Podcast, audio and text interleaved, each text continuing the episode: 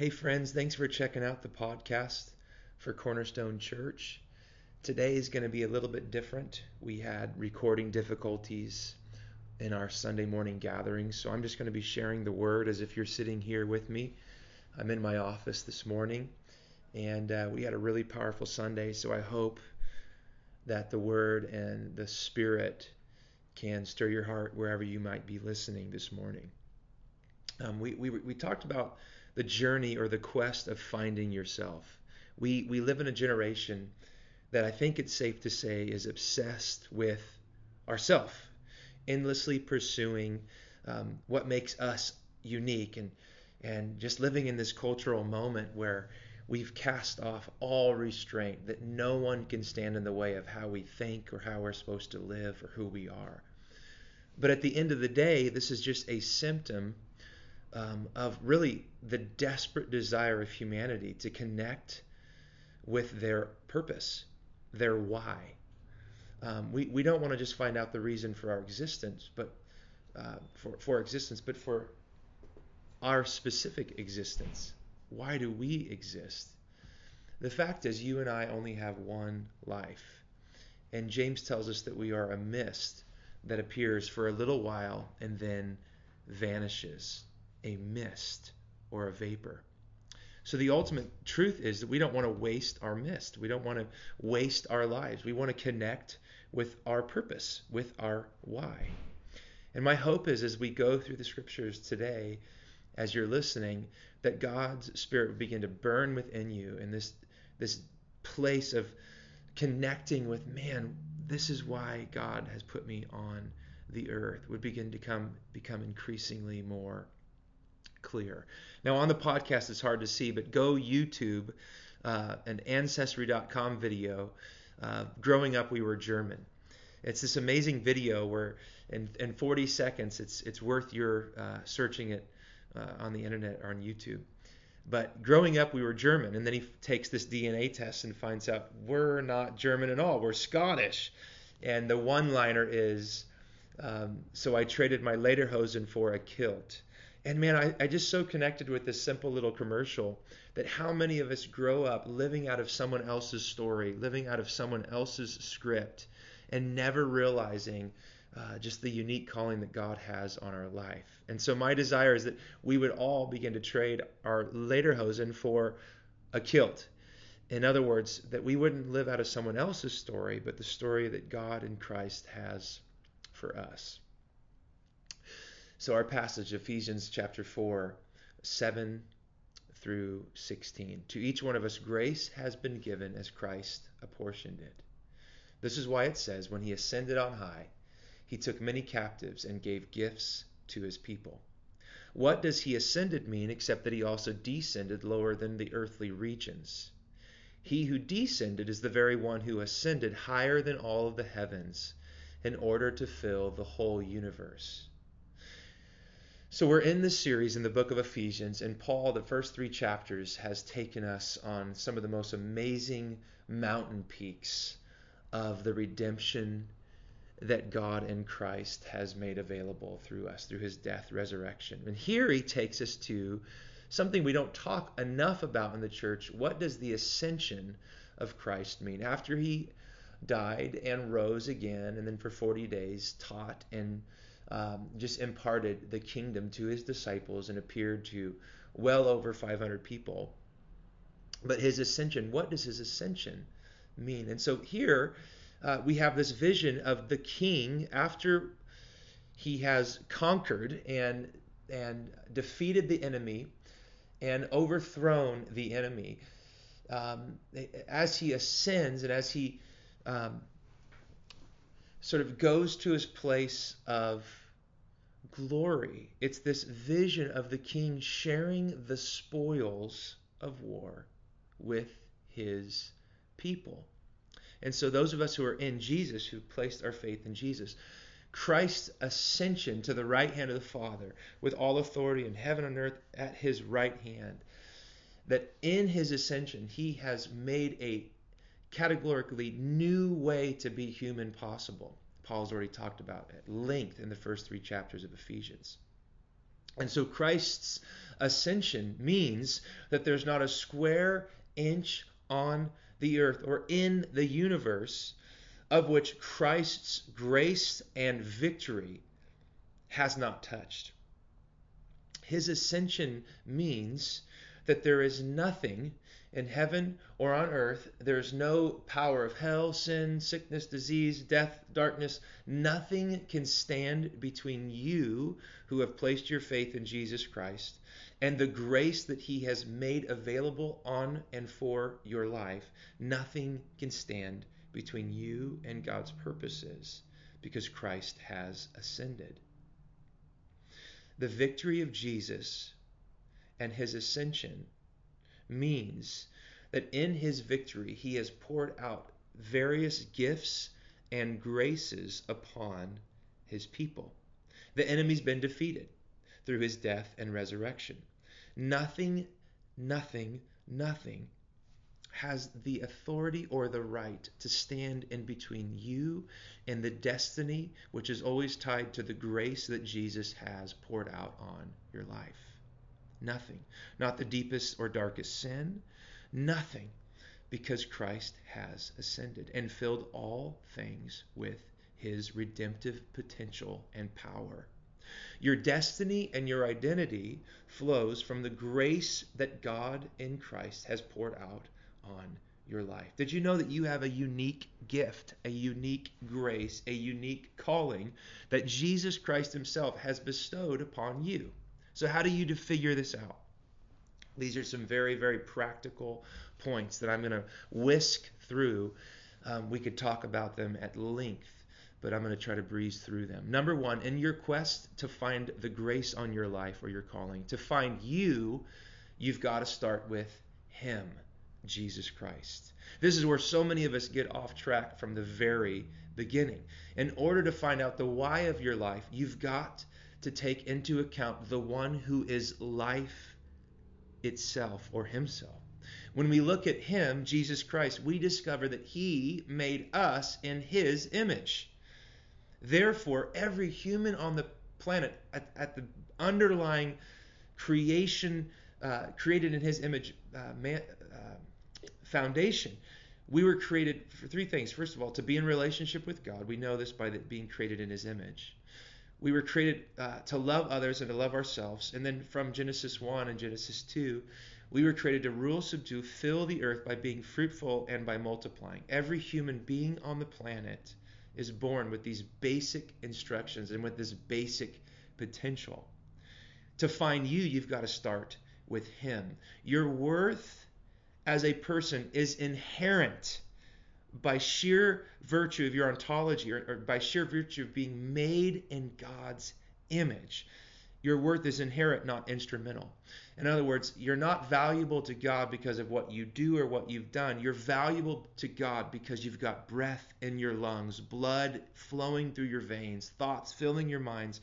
Your value is inherent because you are made in God's image. We were made for God and we were given the charge by God to make something of our world by forming families, building communities that flourish, to till up the unbridled potential of the world, harnessing it for the good of our fellow image bearers. To find you, you've got to look to Him. This will save you from venturing down so many different paths that will lead to your dis- demise, destruction, and despair. But secondly, to find you, you've got to look to Him.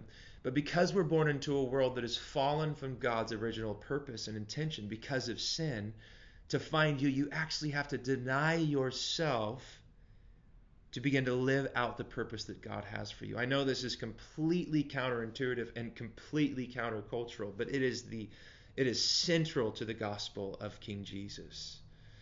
Because we're born into sin, every human on the planet now has to experience a new birth, being born by the Holy Spirit or being born again, whereby through repentance and faith in Jesus and his work, uh, atoning work on the cross, and because of his resurrection, Jesus Christ has opened the way for a brand new life now that lasts on into eternity. So to find your life, you got don't start with you, start with him. But because you and I are born into sin, rebellious, at odds with God's purposes and intention and law. We have to experience being born again through repentance and faith by the Holy Spirit. Uh, we, we, we find ourselves by following and being formed by Jesus Christ, the one who is life itself. Paul talks about this all the time. Put off your old self, which is being corrupted by its deceitful desires, being made new in the attitude of your minds. There's all of this language in Ephesians 4, Colossians 3, Romans chapter 12. Uh, it's central to Jesus. Deny yourself so that you can live. In other words, you can gain the whole world in trying to build your own kingdom, build your own identity, working on building your own self for your own purposes, but you forfeit your very life or your soul. The reason why we got to deny ourselves to find ourselves is because being born into sin, the fruit of our life, however hard we try to, to, to cover it up and uh, to just polish up the outside, Jesus tells us in Mark 7 from within, out of someone's heart, comes sexual immorality, theft, murder, adultery, greed, malice, deceit, lewdness, envy, slander, arrogance, and folly. All of these evils come from inside and defile a person. These we inherit within ourselves because of human rebellion and sin against God, righteousness and holiness. So to find you, you've got to start to Him. And as you get a vision of Him and being made in His image, you realize that because of sin, that image is marred and mucked up because of our sinfulness. And so to find yourself, you've got to lose yourself by taking up your cross and following Jesus Christ. You deny yourself. You die to yourself. You pick up the cross. You trade the life you once lived and that you were obsessed with building to receive the life that Jesus literally died to give you.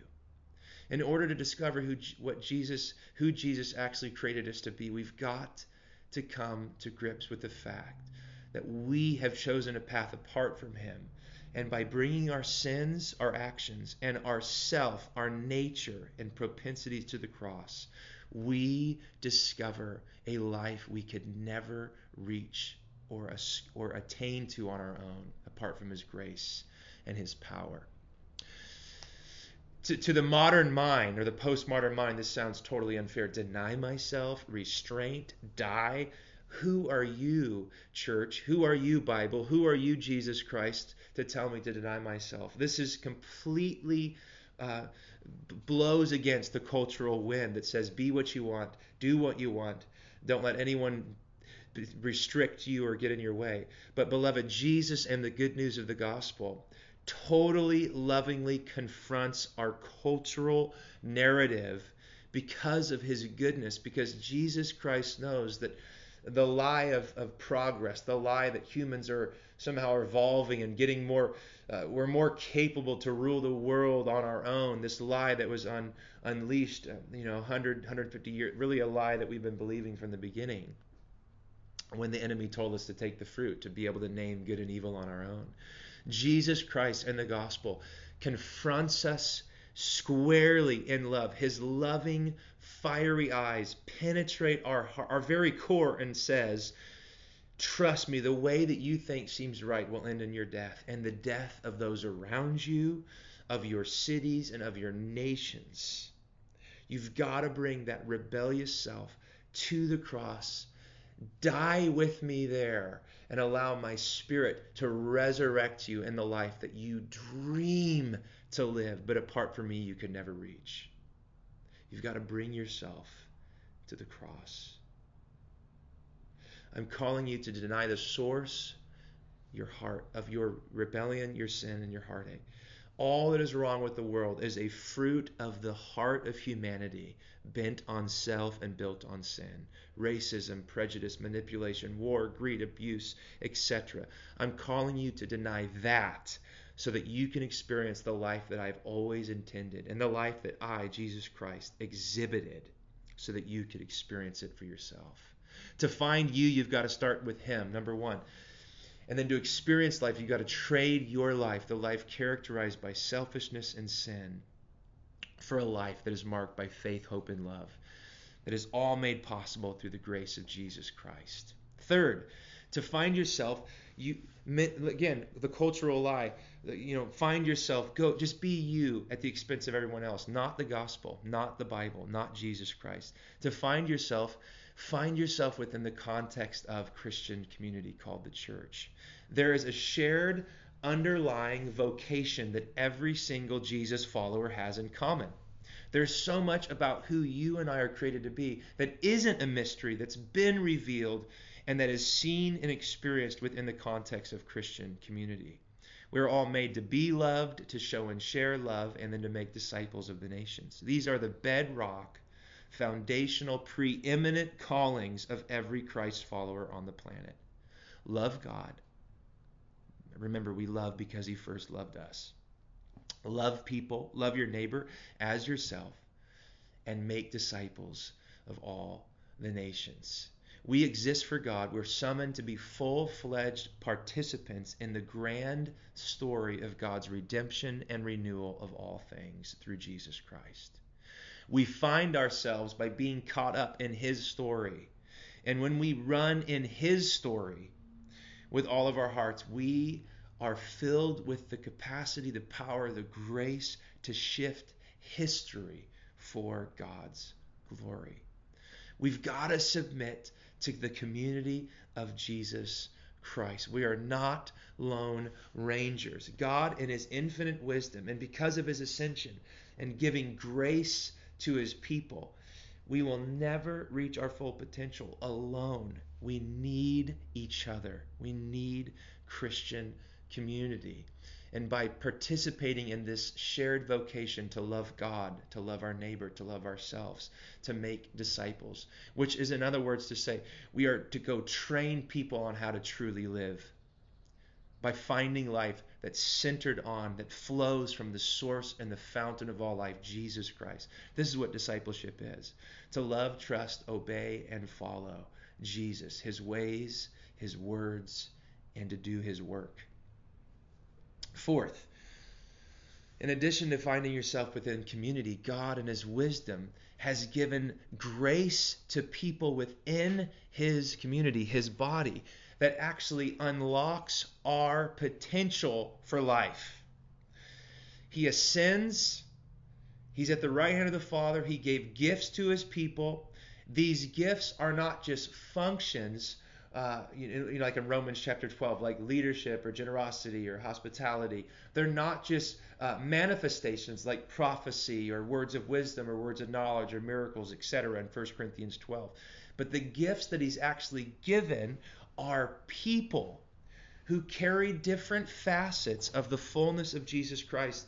And that when we work together and the grace on people's lives, leaders in the church who together help create a culture where every single person in Christ can reach their God given potential. Jesus, in his infinite wisdom, when he rose and then when he ascended, he dispersed different parts of himself to leaders so that when he ascended, his presence and fullness didn't diminish on the earth, but that it's continuing to be manifest on the earth as the Christian community experiences the fullness of Jesus Christ by, by, by seeing and living into the grace that he's given to people. We find ourselves by, by submitting to Christian community and then by, by receiving the various grace gifts that people carry that that, pe- that there's literally people within Christian community who carry a grace that can activate, call out, and commission us to live into our dis- destiny. The passage goes on in Ephesians 4. The gifts Jesus gave were that some would be apostles, some to be prophets, some evangelists, some pastors, and teachers. Those are people. To equip, which in the original language is like setting the bone for surgery. To equip, the saints for the work of ministry, which is really a lifestyle of servanthood, for building up the body of Christ until all of us, not anyone left out, come to the unity of the faith and of the knowledge of the Son of God, to maturity. Every, this is for every single Christ follower. to the measure of the full stature of Christ. Maturity is communion with Christ and growing in the likeness of Christ. and out of this, we are, we are all raised up to express our own unique vocation with clarity, conviction, and compassion. So, from our passage, we see that when Jesus rose, he gave various dynamics of who he is, the fullness of who he is. And he gave them to leaders, to people who would then function and be able to activate the various nuances of every single person who follows Christ, that their potential would be unearthed and realized as we work together, being built up as the body of Jesus and reach maturity in Jesus. This is God's infinite wisdom. We were born again through the imperishable seed of Jesus. So every single Christ follower who's been born of the Holy Spirit carries a piece of the very DNA of Jesus. Jesus, Paul tells us, is the firstborn of many sons and many daughters. So what are these these various these various uh, grace, these leadership gifts, these graces? The apostle, the apostle is just a sent one. Jesus is the ultimate apostle. He was sent by the Father to save the world. He's the apostle, the sent one of our faith. Hebrews chapter 3. Jesus is the prophet that Moses said in Deuteronomy 18 would come, who would pour out his life for the least of these, who would stand with the marginalized, who would challenge and critique the principalities and powers of manipulation and oppression. He's the ultimate prophet who lived out of every word that his father spoke from his lips. He knew the will and purposes of God. He is the prophet. Jesus is the ultimate evangelist who came to seek and to save the lost, the one who gave up his seat at the table, who took on humanity's skin and bone, became one of us to make space at God's table for us. Relationship. He's the evangelist who announced and embodied the good news that through Jesus Christ, God is remaking the world. He's saving the world by his grace and his love. Jesus is the good shepherd or pastor who lays down his life for his sheep and who guides us to pastures for our flourishing by streams of living water for our restoration. And man, Jesus is the teacher. Jesus says, I am your teacher. His ways, his words, and his work form the content, shape the character, and empower the conduct of the life of every disciple. Jesus is saying, back to our passage in Ephesians 4, Paul is saying that the fullness of Christ, apostle, prophet, evangelist, shepherd, or pastor, or teacher, Jesus carried all of these, but when he ascended, he dispersed parts of these to people that within the context of Christian community would continue to manifest his fullness on the earth as he is at the right hand of the Father.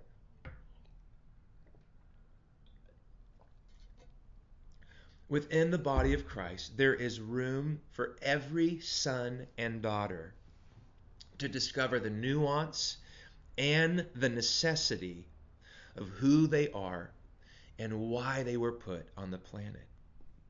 Remember, to find you, number one, you've got to start with Him. Number two, as you discover He's made you to, in His image, He's made you for relationship, you deny yourself to find yourself. Number three, you submit yourself to Christian community. Number four, within Christian community, remember, God has dispersed His fullness so that there are people within Christian community who help you discover and unlock your potential because of the grace on their life. They help you discover the grace on your life. These gifted leaders exist to point people and to form people in Jesus. I cannot say this loudly or definitively enough. Leaders do not exist to gather people around themselves, but who, if you go back to our passage in Ephesians 4, the goal is full maturation, full maturity, being built up into the head that is Jesus Christ. Leaders exist not to do the work of ministry themselves, but to enlist, empower, equip, and encourage the entire body of Jesus Christ to reach unity in the faith, what we believe about Jesus, and knowledge of Jesus how to how to equip people to have an ongoing encounter relationship with Jesus, and how to dial into their unique calling or vocation through modeling and mentoring, teaching, and training. So, what do each of these different uh, people carry? What do the apostles carry for the body of Christ? What do the prophets, evangelists, pastors, and teachers? Very quickly, I'm borrowing heavily from Alan Hirsch, from Dan White Jr., from from from J.R. Woodward. There's many people who've written about this extensively, and so I give credit to where it's due. So, what do these different um, leaders carry within the body of Christ, and why is it important for them to function in the body so that every son and daughter can reach their God given potential? Well, apostles are those who, I love this word, they catalyze and they commission. These are the pioneers, the planters, those that are just obsessed with the fullness of the kingdom, the DNA, a discipleship ethos, those who are concerned about heaven coming to earth, the kingdom of God on earth as it is in heaven. This I, I, I view this as sort of the heart. Apostles, which again just means sent ones, they extend the gospel. They make sure that the faith is transmitted from one context to another. I'm quoting here from Hirsch, from one generation to the next. They're always thinking about the future, they're bridging they're, they're bridging barriers, they're establishing the church in new context, developing leaders, etc., etc. In other words, they're the pioneers. Why do we need pioneers in the church? Well, the, the moment we stop pioneering and seeing the gospel transferred into new generations and contexts, the moment it dies. I mean, just look at Europe and even all of the statistics and trends of Americas. We need the apostolic grace functioning within the body of Christ that lead us, that call us out of our comfort, our safety, and our security, out to the edge of risk and faith to see the gospel transmitted. We need this functioning, we need pioneers to activate us to reach our full potential. Prophets, prophets, they expose and they embody. Prophets expose the areas and the ways that we've come into agreement with the principalities and powers of this age. They, they expose that they expose us to God's covenant. They expose us to God's will, God's purposes, God's voice what's happening in the spiritual heavenly realms, and they call us to embody the covenant that God has made available in Jesus. They expose the ways that we manipulate and marginalize. They call us to covenant faithfulness. They call us to walk in the, the mind of Christ and to live out of the voice of, of God for the time. They discern the will of God for the time. They are the eyes and the ears. Prophets know God's will and they call us to obey God's will today. They bring correction and they challenge us, and, and, and they, they, they are the questioners in the organization. Uh, that the dominant presumptions and assumptions that we inherit from our culture, and they call us to obey God's ways instead of the ways of this world. We need the apostles, we need the prophets. Evangelists, they invite and they excite. These are the welcomers, those that proclaim the gospel in word and deed. These represent the mouth. We desperately need evangelists. They're, they're, they're infectious. They communicate the gospel. They recruit people to, they challenge us to think about those on the outside, not just cater to those on the inside. They are obsessed with calling people to personally respond to God's call to redemption in Jesus. Oh my goodness, we need the grace of the evangelist running wild within the body of Christ so that we all can reach our potential. Man, we need pastors and shepherds. These are the guides and the guards, guardians. They shepherd, they, they create context of healing and caregiving and nurturing, uh, a context of connecting. These represent the hands, the loving hands that nurture and protect. They focus on protection and spiritual maturity uh, creating a, a flock, a family, a loving and spiritual mature network of relationships. Shepherds value stability, and we need stability. They also, they, but we need all of it. We need apostles, pioneers, we need prophets, those who agitate us and call us to covenant faithfulness. We need evangelists that call us to welcome those on the outside and draw them and call them in. And we need shepherds that once they come in, they find this community, this family that is that has a, a place for every person to be to cultivate life-giving and loving relationships. We need teachers who interpret and inform so that we can be a learning maturity that we're formed by the truth and through the truth who help us. These represent this represent the mind in the body Teachers understand and they explain. We need communicators of the truth and wisdom to help us to live out of the narrative of Scripture, not the narrative of culture. We need teachers to train us and to teach us how to discern God's will as it's been revealed through the Scriptures and the Scriptures that point us to Jesus. We need all of these graces so that together, as they're functioning, it creates this context or the environment for every son and daughter of the Father to discover their own unique calling and vocation. Another great way, I, I love uh, uh, Woodward and White's book, uh, uh, Church as Movement. They talk about these graces, these leader, leadership gifts functioning within the church. They create a kind of environment very quickly. Um, and I'm going to provide these notes. You can download them on our website. The apostles create a, a thriving environment, helping the community get go out into new territory to live out their missional sent vocation in their neighborhood's network by making and creating multiplying disciples and ministries and communities. We need a thriving environment. Prophets create help create a liberating environment, creating and pursuing God's idea of shalom and righteousness and peace, that a liberating environment that that that contends to have this spirit charged environment where the spirit of the Lord is there is liberty or freedom. Evangelists help create a welcoming environment where we're always making space for the other, for the outsider, to find a place at the table of fellowship. Pastors help create, shepherds create a healing environment where people are able to experience reconciliation and forgiveness and and, and, and breakthrough from their past hurts and to move forward into the sense of wholeness and community. It's a healing environment. And we need teachers to help us create a learning environment where we can live out of God's story, God's truth, God's ways, where we can learn to teach one another what it means to be the people of God on the earth today. I love this idea of environments. You can check it out more on our website. So, how do we figure out within the context of all of this, my goodness, what is the specific grace on our life? To be clear, we don't go around saying, oh, that's the apostle, that's the prophet, or whatever. It's all about Jesus. Go back to our passage, Ephesians 4.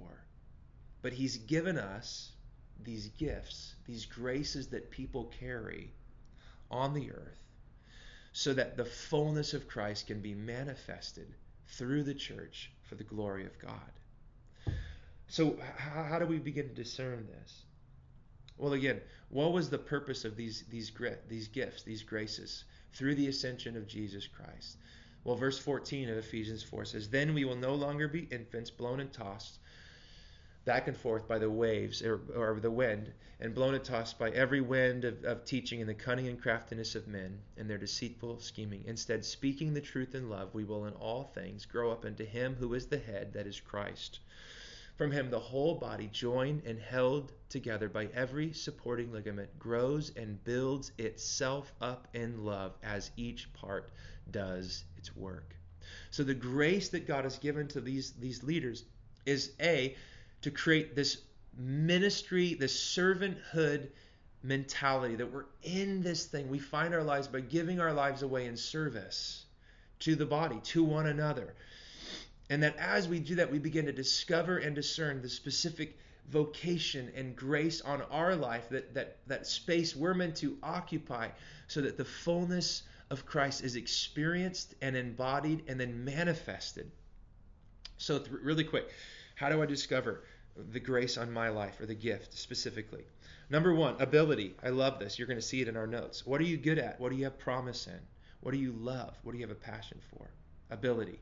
God didn't give you the gifts, talents, and abilities for a mistake. He didn't make a mistake when He made you. What are the abilities that you carry? Number two, your affinity. What are you passionate about or care about? I like to say it this way what makes you happy, sad, mad, or glad? God gave you those passions. There's things you care about that others don't. There's a reason for that. And instead of creating a culture where we're only passionate about this one thing, we want to become a church and a people that we're able to allow kingdom passion to just run wild. That your thing doesn't have to be my thing, my thing doesn't have to be your thing. The point is, there's going to be someone that's going to come alive when they hear about your passion or what you care about. So, ability, affinity, and then affirmation. What do others that you love and that you're in a relationship with affirm about you that God uses you when you're doing it? This is not an end all tell all, but the ability, affinity, affirmation is an amazing way for you to begin to discern and discover what it is God is uniquely calling you to be and to do. And again, back to the environments this thriving, liberating, welcoming, healing, learning. All of these grace, the pioneer, the, the embody, the excite, the, the welcoming man, this grace, the fullness of Jesus functioning and flourishing within community, you are going to bump into passion and desire and vocation. You just will. Christ gave these gifts to prepare us for the goal of living a lifestyle of servanthood. Guys, we find our life by giving our life away. And the goal is that the body of Christ would be built up. Why does he care, Paul, in this passage? Why is it important that the body is built up? Because his body is meant to display the fullness of Jesus on the earth, plain and simple. You go back to Ephesians 1, Ephesians 3. It is through the church that the glory of Jesus Christ is seen, shown, and experienced and made manifest on the earth. Christ is the head. We are his body. He really, really cares that in your quest to find yourself, that you find yourself within the context of the church, and as you participate in his story and you begin to live out the grace on your life within the context of the community, my goodness, you are going to radiate a facet, a part of the grace of Christ that no one else will as you tap into your potential within the context of all that we've said in this podcast, in this message, you will shine something of the goodness and glory and grace of Jesus that no one else will. And that is super exciting and amazing. Wow, I've, there's so much. I, I hope you're still listening, you're with me. God wants you to trade your lederhosen back to that silly ancestry.com video for the kilt, for the specific grace that He has for your life. You, if you're born again, you put your faith and trust in Jesus. You have that DNA of Jesus Christ. So the apostolic, the prophetic, the evangelist, the shepherd teacher, the, the teacher, you have a leaning. There's something of the grace of God that He has dispersed on your life. And this doesn't mean you're going to go into full-time, you know, pastoral ministry. Guys, these graces manifest in all of life. Entrepreneurs, those that are thinking about the future, those who are questioners and who never let us settle, those who are who are hospitable and that make a welcoming, caring, nurturing, connecting environment those that are about people and about seeing people go to the next step, those who are about systems and truths. And you see how these graces manifest in all of life, in every different vocation, in all of the seven cultural streams and mountains. Guys, these graces are in your life. God wants to unearth them. Number five and then number six, and then we're done. We find our lives, we, we, we discover this grace by by adopting a servanthood mentality. Guys, our head, Jesus Christ, our king, he came to serve and to give his life. And as we serve others and give our lives away for the gospel story and the redemption and renewal of all things, we will increasingly become aware of the specific call on our life. And number six, who you are in the world is as equally important as how you are in the world. Like, what a bummer for you to discover who God's made you to be, but yet we divorce it from how God has called us to be salt light. In other words, our character matters as much as our conduct. When you discover and live out of who you are in Jesus, within the context of community, receiving the grace on other people's lives to help activate, to stir up, to commission you to live out of the grace of your life, you and I will reach our redemptive potential. All of this is in the context in closing that we have been, this is just the book of Ephesians alone. We've been chosen, We're made holy. We've been adopted. We are loved. We are redeemed through the blood of Jesus. We've been anointed and sealed with the Holy Spirit. We have been saved by grace through faith. We've been raised up and seated with Jesus. We've been made citizens and sons and daughters of God. That's just the first two chapters of Ephesians. This is our foundation, our identity, bedrock. And out of that, within the context of community, and because of the ascension of Jesus Christ, with the grace of Jesus, the fullness of Jesus functioning in the body of Christ, you and I will begin to live out the masterpiece that God has created us to do good work, which He prepared in advance for us to do. So let me say a simple little prayer in closing. Jesus, I pray that every person listening to this, that you would activate the grace on their life. Lord, those listening to this, whether they're in a church community here at Cornerstone or somewhere else, or they're in between, God, I pray that you would highlight a body that they could run in, they would covenant with, to discover and discern the unique vocation and grace and calling on their life.